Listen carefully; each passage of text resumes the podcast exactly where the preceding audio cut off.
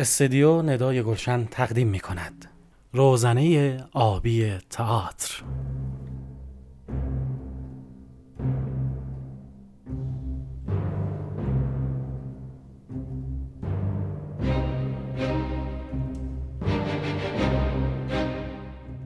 به نام خداوند جان و خرد سید حسین رسولی هستم طراح و تنظیم کننده پادکست روزنه آبی تئاتر. من و دوستانم تصمیم داریم در این سلسله پادکست ها به وضعیت تاریخ و چشم انداز تئاتر ایران بپردازیم. با ما همراه باشید.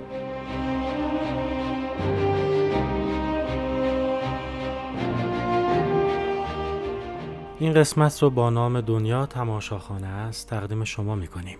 در این قسمت صحبت های هنرمندانی چون حمید سمندریان، علی رفیعی، اکبر رادی، محمد چرمشیر، جلال تهرانی، محمد رحمانیان، آتیلا پسیانی، داوود رشیدی، بهرام بیزایی و سوسن تسلیمی رو درباره تئاتر میشنوید. با ما همراه باشید.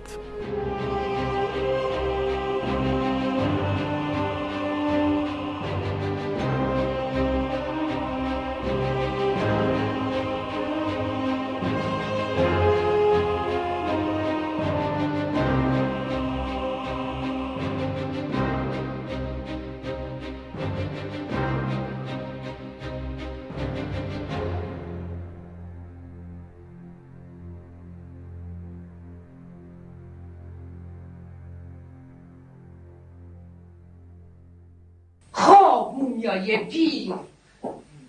باز هم به اون ابدیت خیره شدی. یک عمر تمام منو تو این برج زندانی کردی یک عمر تمام مجبور بودم به اون مزخرفات گوش بدم. یک عمر تمام مجبور بودم به اون اخلاق بسازم. یک عمر تمام سعی کردی بین ما دو نفر قویتر تو باشی. اما بین ما دو نفر من قویترم. من قویترم. آلیس ممکنه حرفتو بشنوه. تو این حالت نمی‌تونه ببینه نمی‌تونه بشنوه. بمیر دیگه بایار مفلوک. برو گوز گلهای قبرستون شو. چیزی گفتی؟ نه.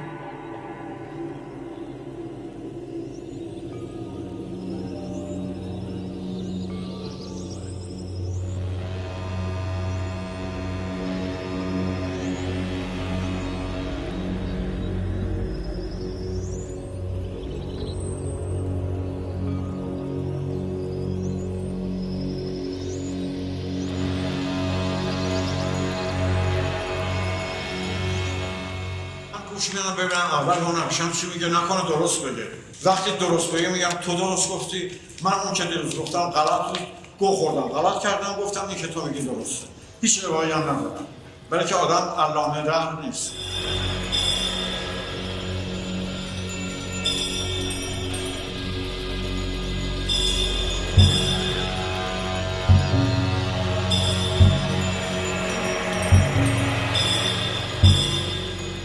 چقدر بدونی کم می‌دونی.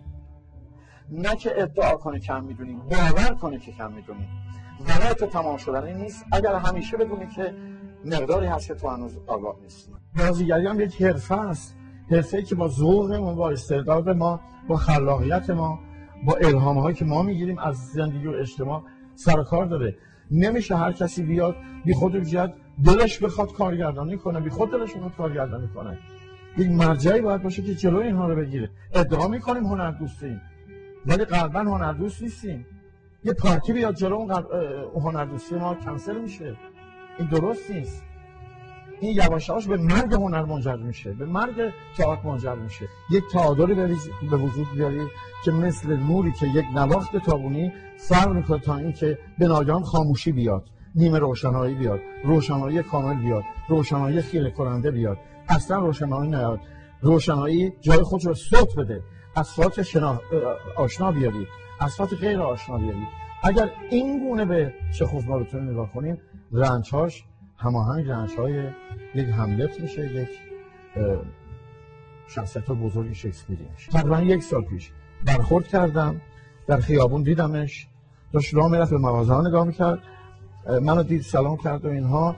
در چشماش غم دیدم. گفتم حالا چطوره؟ این شخص یکی از بااستعدادترین بچه های کلاس من بود موقعی که شاگرد من بود و برق و بلا بود واقعا برق و بلا بود. تنباکو فروشی داره. من صبح ها میرم اونجا کنایی که براش تنباکو میرند و عطاری مانند داشت. گفت میارن قپول می‌زنن وزن می‌کنن پول زیادی از امون نگیرن چون امون دیر میاد ساعت 11 میاد من از اول صبح میرم اونجا که نظارت کنم ببینم کسی سر امون رو کلا نذاره. بعد ساعت امون که 11 11 و نیم ساعت 11 11 امون میاد من دیگه آزادم مثل الان میام تو خیابونا میگردم. ببینید کسی که با ذوق و به طرف هنر اومده باید واسه ببینه اون قپون زن یا اون کسی که می‌کشه تنباکو رو یا شکر رو یا هر چیزی دیگه که هست کم نفروشه.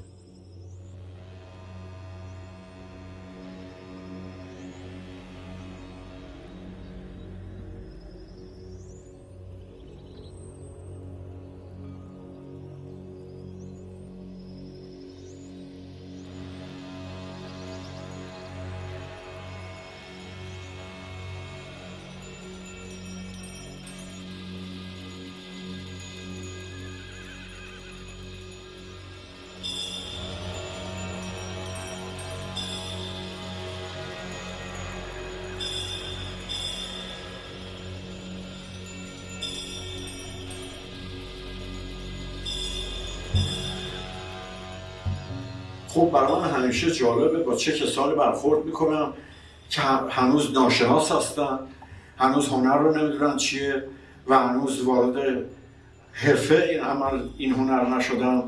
اما برای اونهای خوشحال میشم که امکانات و شرایط خود مملکت ما اجازه بده اینها از این کلاس اگر بهره اون بهرهمندی رو بتونن در جهت رشد هنر مملکت پیاده کنند. خیلی از دوستان من که الان هنرپیشه های خوبی شدن من افتخار می‌کنم که اگر روزی من در این دوران نباشم که اقربی اتفاق خواهد افتاد شاید افرادی هستند که من یادشون خواهم موند و امیدوارم برای شما هم یه طوری من باهاتون رفتار کنم که این رفتار نه از نقطه نظر رفتار عادی بلکه رفتار هنری باشه که اون چیزی که من از استاد بزرگم که همیشه باید اسمش رو در آغاز جلساتم بیارم ادوارد مارکس. از او یاد گرفتم بتونم منتقل کنم به شما.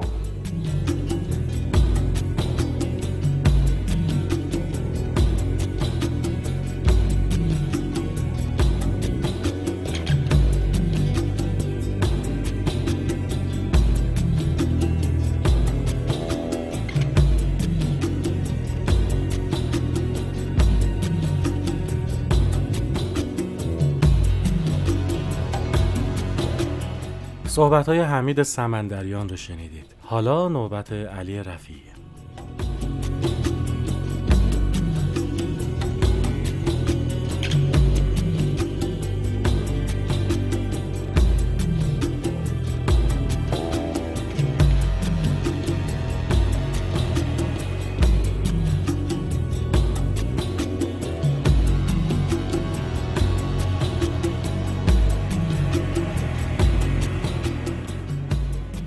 وقتی که پرده تئاتر عقب میره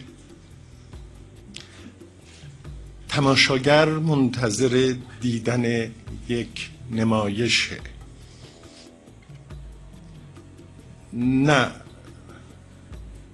منتظر دیدن زندگی. نمایش که میاد روی صحنه فشرده ای از زندگی است. آمیخته به بازی و خلاقیت بازیگر. مهمترین لذت تماشاگر دیدن بازی است و مهمترین لذت بازیگر بازی کردن نقشه.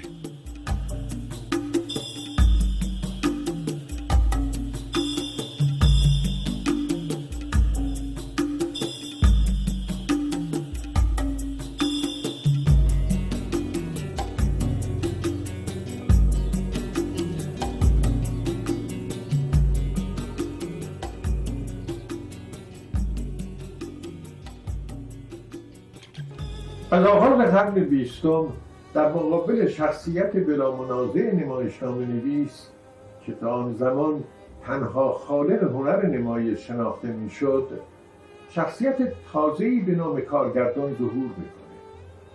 با ظهور کارگردان هنر تئاتر از دوگانگی جنجال برانگیزی برخوردار میشه.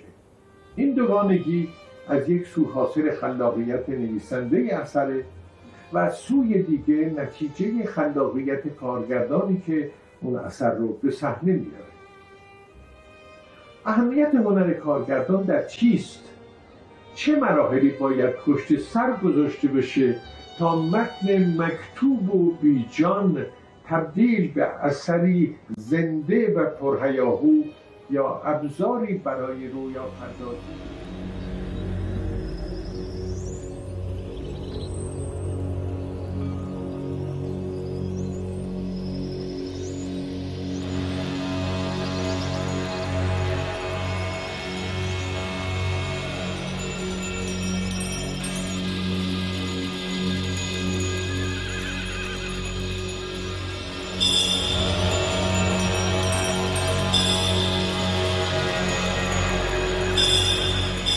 های من از کارهای به صحنه نیامده خیلی بیشتر از شادی من از کارهای به صحنه آمده هستند.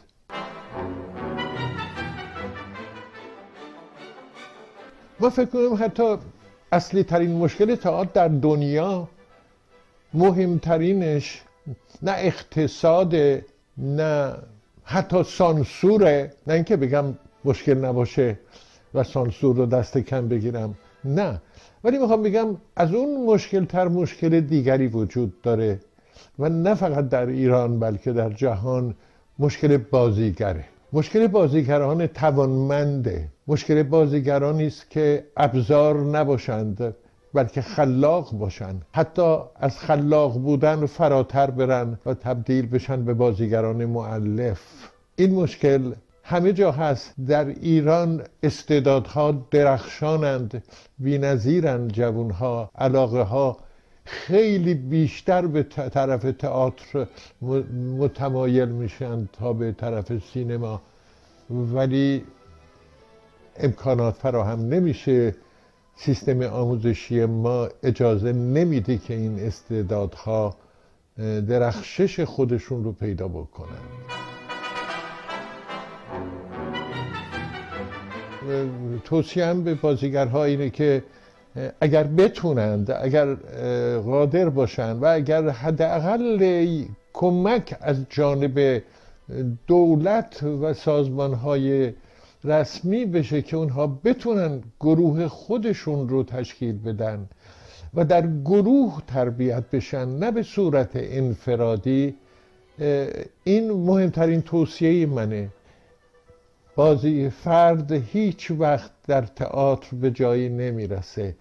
گروه که همیشه تونسته منبع و مرکز خلاقیت آموزش و آفرینش برای بازیگر باشه.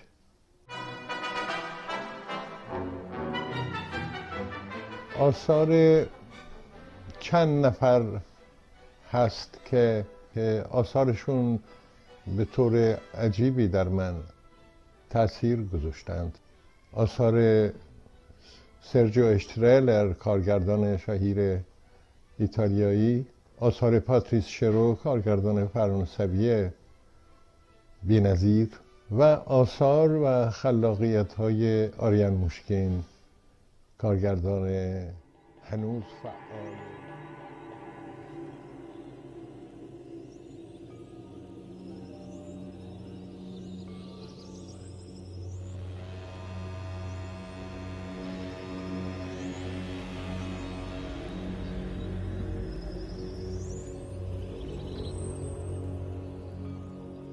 خواب بدی دیدم. خوابگزاران من کجا هستند؟ من اینجا هستم شهریار. در خواب دیدم که سوار در بیابان بیکران می روم بر باری تیز پای خود و بر زمین نخار علف که شمشیر تیز می روید ما مرگی از گد را در تئاتر اجرا کردیم. برای تئاتر و برای تماشاگر تئاتر. به باغ سیاوشون به باغ زمرد و دوازده هزار یوز و هفتصد هزار سوار و سیصد هزار پیاده و صد هزار استوارگی و صد هزار نیام زرین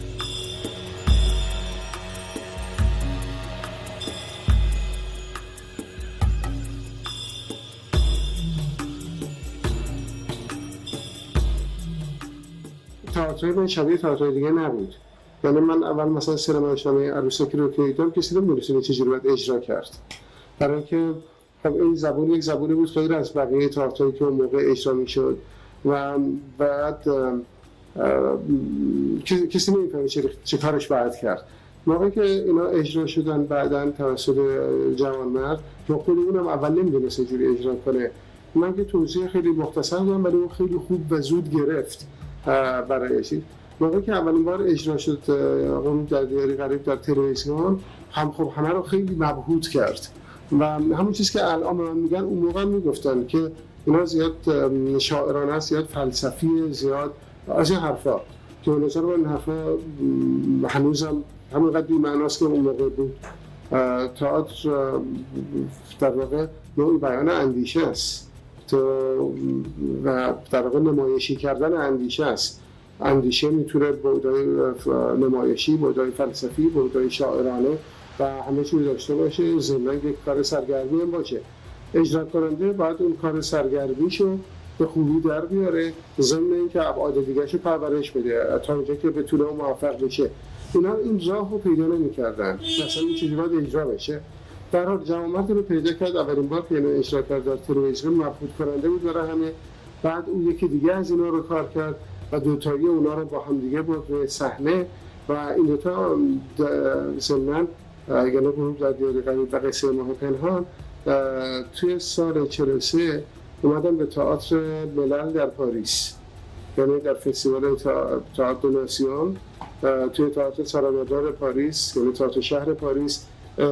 اجرا شد و در حقیقت میشه گفتش که این این قضیه که همیشه اول همه این تئاتر رو رد می‌کردن بعد که اجرا می‌شد میدن چقدر سهل بوده یکی باعث دلخوریشون شاید می‌شد که چرا از اول خودشون رو درک نکرده بودن.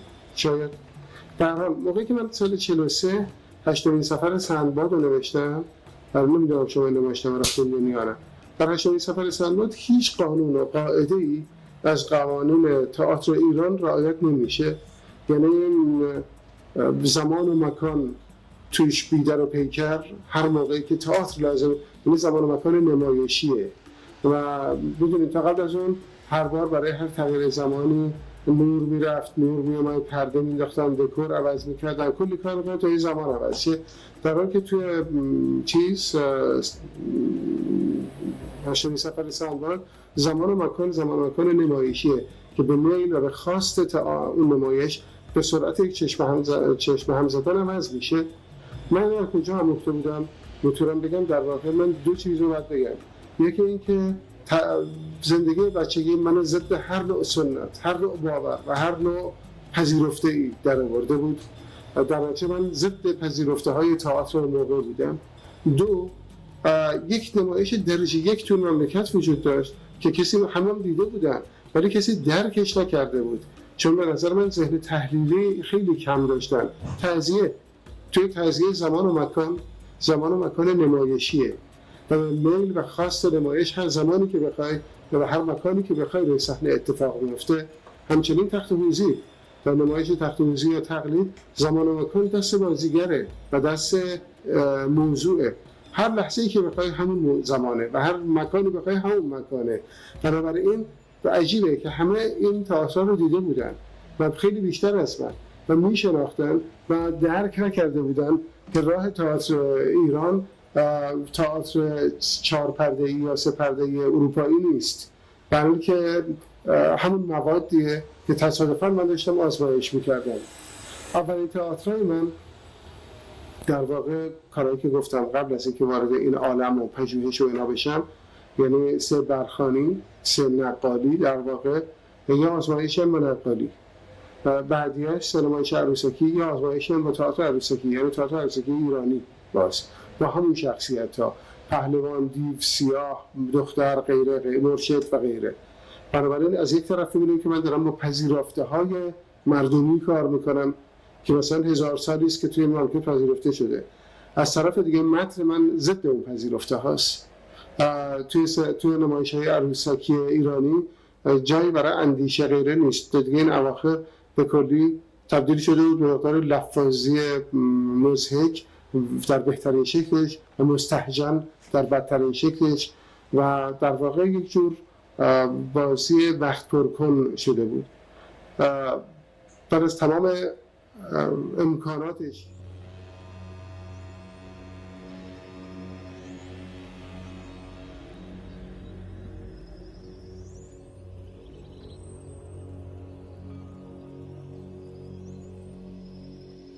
صدای سوسن تسلیمی در نمایش مرگ یزگرد و در ادامه صدای استاد بهرام بیزایی رو شنیدید. اینک صدای اکبر رادی رو میشنوید و بعدش بخشهایی از نمایش ملودی شهر بارانی به کارگردانی هادی مرزبان.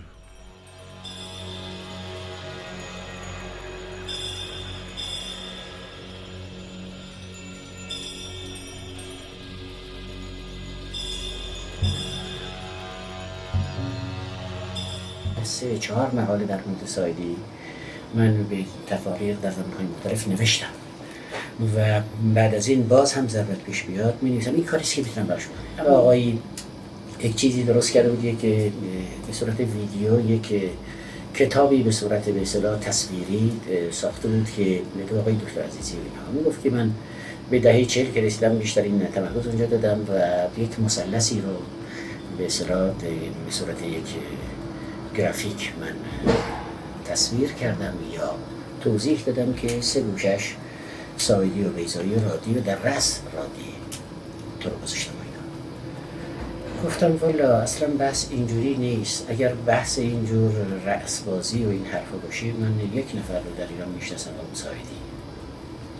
به دلیل اینکه در دهه چهل واقعا او چهره بود یک دهه او کار کرد و اندازه سه دهه ما و چهره به چهره شد بسیار نمایان و به حق و درست که حالا به دلایلی یکی دو دهه یک مقدار یه پوشی روش گذاشته در حوزه تئاتر که این هم خیال می‌کنم به مرور ایام به تدریج فضا باز میشه درست میشه.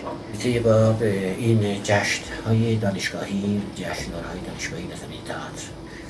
خیلی آرزو داشتم. یه جوری می بود که من در رابطه با صحنه نبودم. اون چیزهایی که می نوشتم فقط از طریق کتاب و اینها میدم به ناشر و قال قضیه رو می‌کردم و این کار کردم. الان عرض بکنم که جناب مرندی الان این مسئله رو عنوان می‌کنند که من یه خورده دور بودم از این قضایا.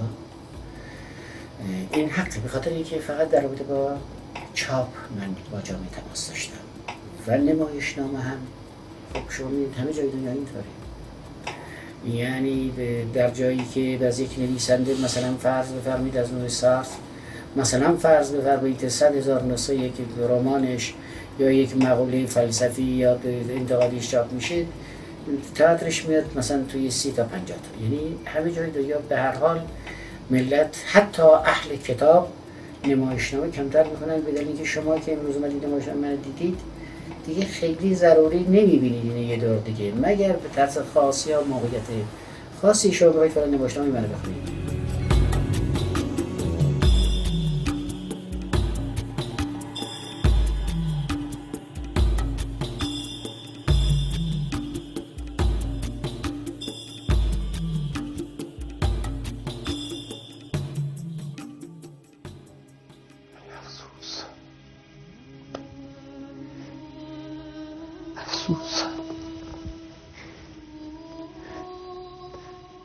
بالهای منو با تسمه بستن.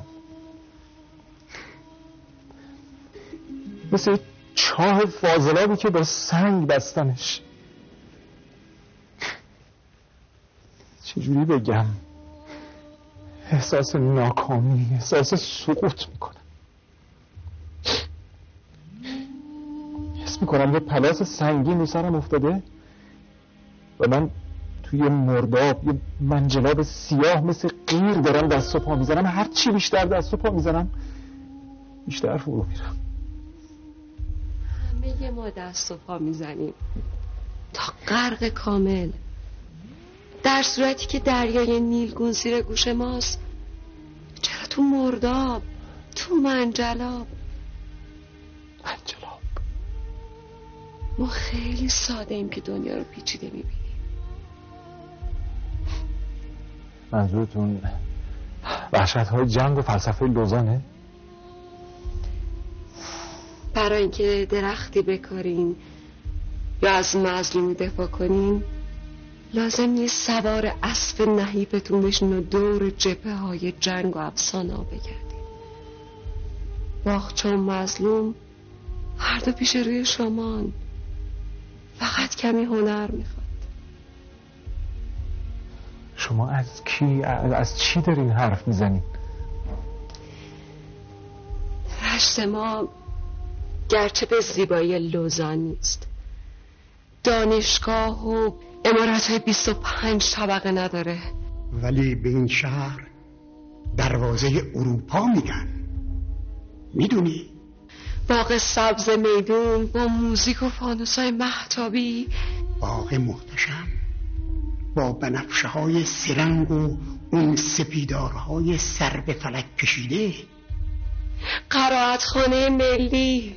انجمن فرهنگ. تئاتر کلوپای شطرنج سینما. کافه های اسرانه و روزنامه های صبح. هنوزم میونه این بامای سفالی درخت های بادرنگ و کوچه های سنگ فرش بارونی. فایتون های دو اسبه و خیابونای مهالود زندگی تب و تاب و جنب و جوش خودشو داره و همه چیز برای اجرای عدل الهی فراهم شما جدا همچین احساسی به این شهر دارید؟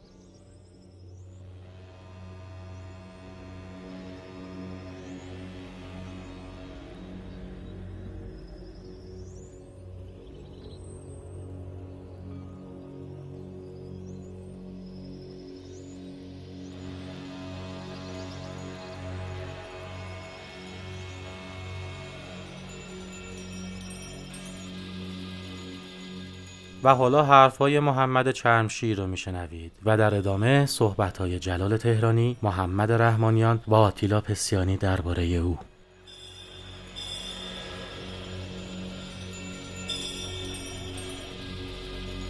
سعی نکردم چیزی رو پنهان کنم از شما. سعی کردم همیشه خیلی رک و بیپرده باتون صحبت کنم. چند لحظه هم تصمیم دارم اینجا من در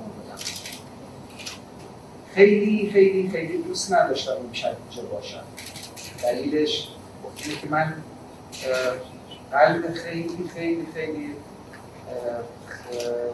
کوچیکی دارم و قابل تحمل این همه هیجان و علاوه بر اینکه من یه آدم شدت منزوی هستم و تمامی طول زندگی هنری در انزوا زندگی کردم. همیشه سعی کردم که گوشه بیستم در تاریخی واقعا قرار این همه تحمل فشار و معلوم شدن واقعا نداشت از همتون خیلی خیلی سپاس گذارم خیلی خیلی ممنون هستم. واقعا اندازه من این اندازه ها نیست که نمیشه شب در مورد صحبت شد. من فقط نمایشنامه نویسم به کلمات خیلی خیلی خیلی اعتقاد دارم. کلمات برام بسیار بسیار مهمن. شریفن و مقدس.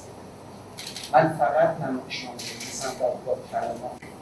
دلم می‌خواد کلمه عشق کلمه محبت کلمه دوست داشتن کلمه عدالت. کلمه آزادی اینها رو بنویسم. تمام تلاش هم رو هم کردم در این سیان سال که پاسدار حرمت کلمه ها باشم. اگر گوشه ایستادم فقط خاطر این بوده که تا اونجایی که می‌تونم خواستار این حرمت بشن آیا توانستن این کار انجام بدن؟ نمی‌دونم. تلاش کردن در کنار شما ایستادم در کنار شما زندگی کردم در کنار شما سعی کردم اون چیزی رو که بلدم. خیلی کم خیلی اندک بود. اما سعی کردم با تمام جان و دلم رو به شما امیدم اینه که تونسته باشم از این ماجرا برآمده باشم. این رو از روزگار یاد گرفتم از معلمان یاد گرفتم از اولین معلمم خسرو حکیم قابل یاد گرفتم که به کلمات ارزش بگذارم حرمتشون رو حفظ کنم و تا اونجا بایستم که کلمات آلوده و آغشته نشن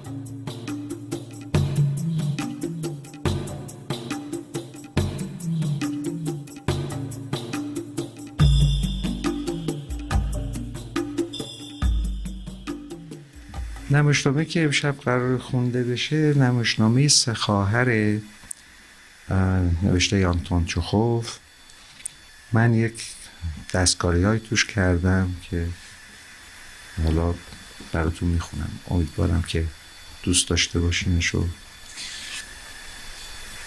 لذت ببری ازش.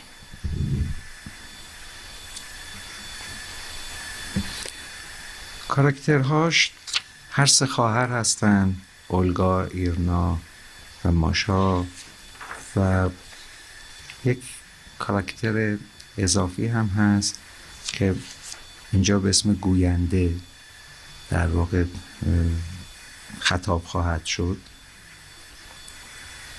که نقشش رو حالا در وقت خوندن متوجه خواهید شد. گوینده. اتاق پذیرایی خانه پروزوف ها اتاقی بزرگ با مبلمان مختصر. نیم روز است در بیرون آفتاب همه چیز را درخشان کرده است. خواهران پروزوروف اینجا هستند. اولگا خواهر بزرگ در لباس آبی سیر دبیرهای دبیرستان سرگرم تصیح برگه های شاگردانش. راه می رود و ناگهان می ایستد ماشا با لباس سیاه نشسته است و کتاب می خواند. کلاهش را گذاشته روی دامنش. ایرنا کوچکترین خواهر در لباس سفید ایستاده و در فکر فرو رفته.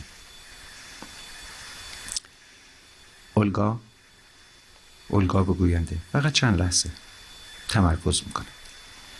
اصلا باورت میشه اینا که یه سال گذشته؟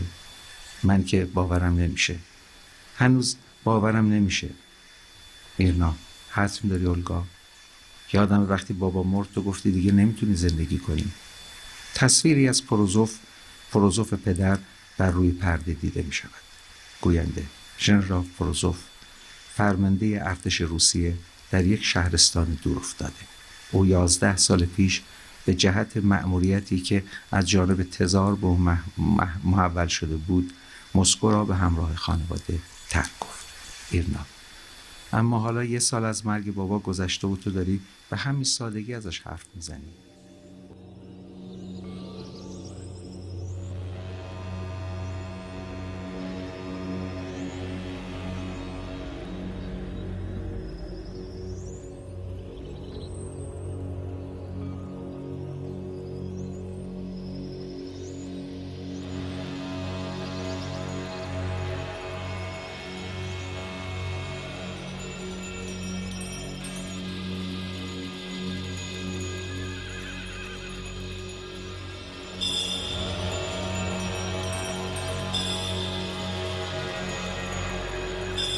یکی از ویژگی های چرمشیر اینه که در هر زمینه این تجربه کرده و فقط اقتباس نیست. هر چیزی که توی تئاتر شما بخواید تصور بکنید حتما محمد چرمشیر یک تجربه تو اون حوزه داره.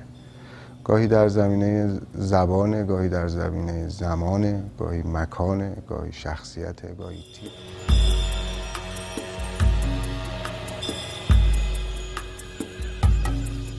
آثاری که آفریده با همه تنوع شکلی و مضمونی و زبان در یک چیز مشترکن و اون نظم غریبیه که تو کارهاش حکم فرماست.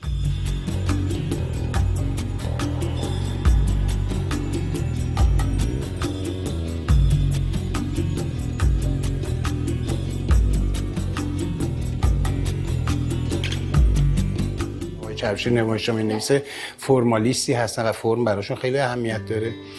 و منم به دلیل اینکه کارگردان خیلی فرمالیستی هستم و فرم برام خیلی اهمیت داره اساسا کارهایشون رو خیلی دوست دارم. میشون نمایشنامه نویس گروه خود من گروه تئاتر بازی هستن برای کسان دیگه هم می نویسن این نمایشنامه رو هم چند سال قبل برای آروند در شورای دوست من نوشتن که برای کارگردانیشون که ایشون کار کردن. من بازی می‌کردم براشون ولی بعد برای نمایش خونی من تصمیم گرفتم که روش روی خودم کار کنم.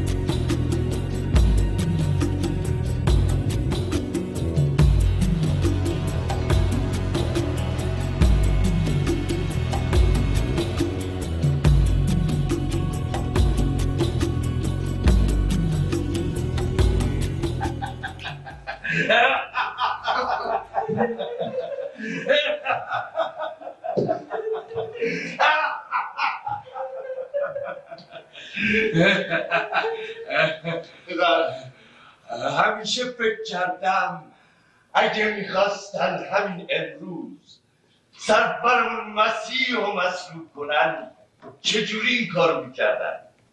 با یه گلوله؟ با توپی که از یه تانک خارج یا یا یا یا یا یا یا یا. یا یا با بمبارون جلجتا خداوند حتما یه راهی براش پیدا می‌کرد خدا؟ اگه می‌خواست پسرش رو پیش خودش ببره. چرا نخواسته باشه؟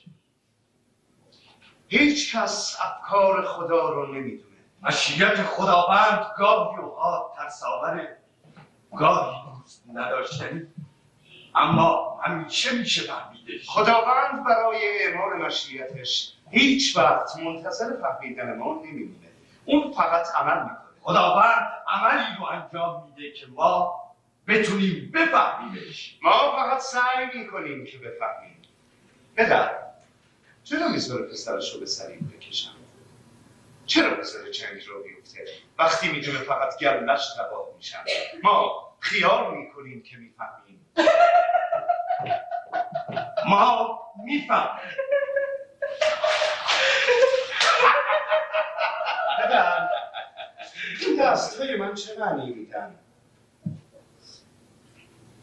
جز این که فقط میشه گفت چند تا استخون ریز و پشتم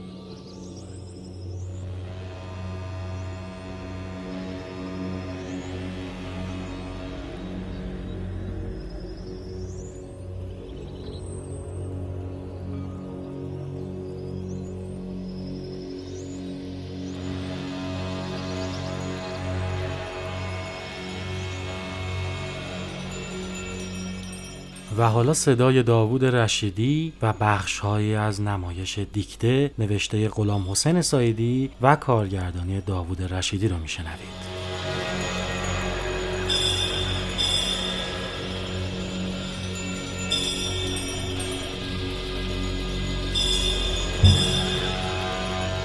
اجازه دادن کار تئاتر بکنم تو تئاتر شهر و پیروزی در شیکاگو رو اونجا اجرا کردم که خب یه کار خیلی سختی بود. اولین تئاتر حرفه‌ای بود که بعد از انقلاب انجام می‌شد و یک با یک برنامه ریزی حرفه‌ای دقیق و اینا. خیلی هم جدید بود. موسیقی جاز رو صحنه بود. تمام اینا بود و که خیلی با استقبال رو شد.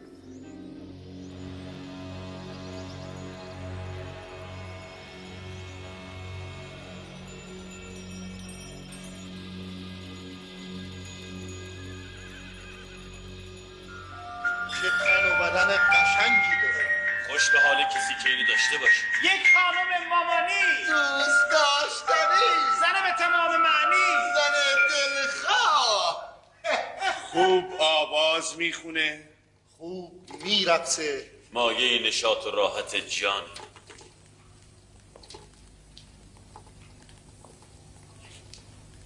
با یک نگاه همه رو اسیر می‌کنه. همه رو گرفتار می‌کنه. عاشق دلخسته می‌کنه.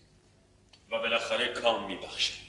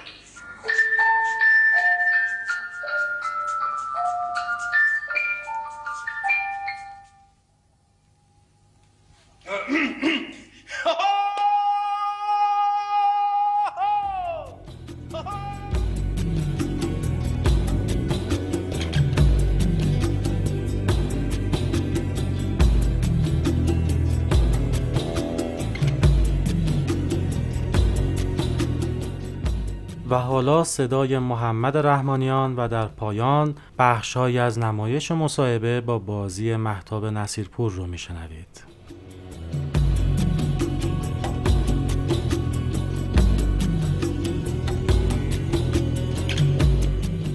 می‌خوایم در مورد نمایش صحبت کنیم. نمایش نامه نویسی اصلا نمایش چی هست؟ چرا به درد می‌خوره؟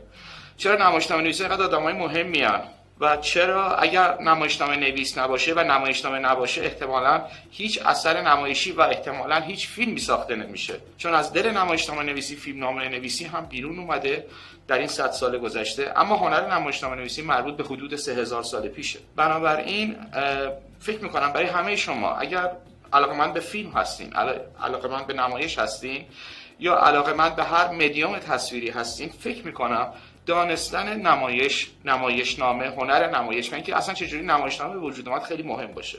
چیزی که برامون مهمه اینه که بدونیم ما با هنری سر و کار داریم که حدود 3000 سال 2500 سال قدمت داره. می‌تونین افتخار کنین اگر نمایش نامه نویس بشین و اگر فیلم نامه نویس بشین می‌تونین افتخار کنین اگه ما نباشیم هیچ نمایشی ساخته نمیشه. دومی مطلبی که می‌تونیم بهش افتخار کنین اینه که مهمترین آدم هزاره دوم میلادی یک نمایشنامه نویس به نام ویلیام شکسپیر.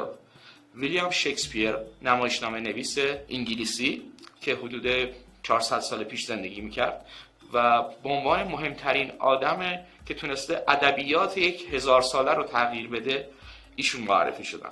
شما تئاتر میرین وقتی میرین تو تئاتر خب خیلی چیزا رو به صورت عینی می‌بینین. یعنی میرین می‌بینین خب یه سری صندلیه یه سری پروژکتور نوره که رو سر بازیگران هست. احتمالا ممکنه گروه موسیقی باشه بازیگران هستن و خیلی اما شما نمایشنامه رو نمی‌بینین. شما نمایشنامه رو میشنوین. شما نمایشنامه رو به صورت تجسمی در دل گروه بازیگران می‌بینید. بازیگران قبلا رفتن این نمایشنامه رو خوندن و در واقع نمایشنامه اونجا شکل گرفته. نمایشنامه یه شکل بیرونی داره یه شکل دستوری داره یه شکل فنی داره یک شکل دراماتیک. اون بخشی که فنی الان براتون توضیح میدم. اون بخشی که دراماتیک به خلاقیت شما برمیگرده. و در واقع موفق ترین نمایشنامه نویسان موفق ترین هنرمندان می‌تونم بگم کسانی هستن که خلاق هستن. فقط دیده ها و شنیده های قبلی رو تکرار نمی‌کنن. کاری که می‌کنن اینه که دوباره می‌سازند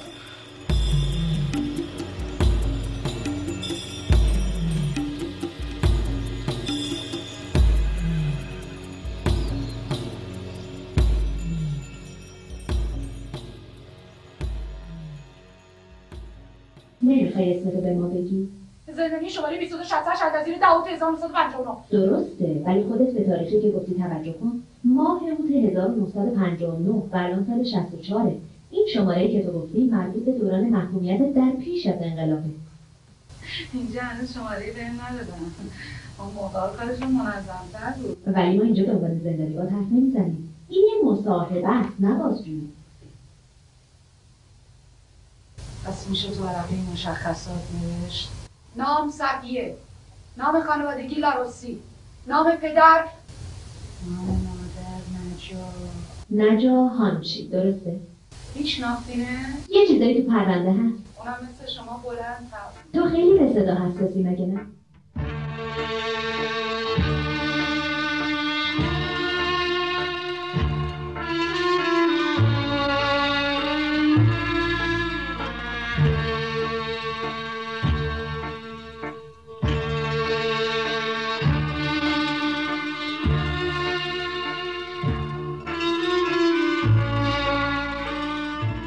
به پایان یکی دیگه از قسمت های پادکست روزنه آبی تئاتر رسیدیم.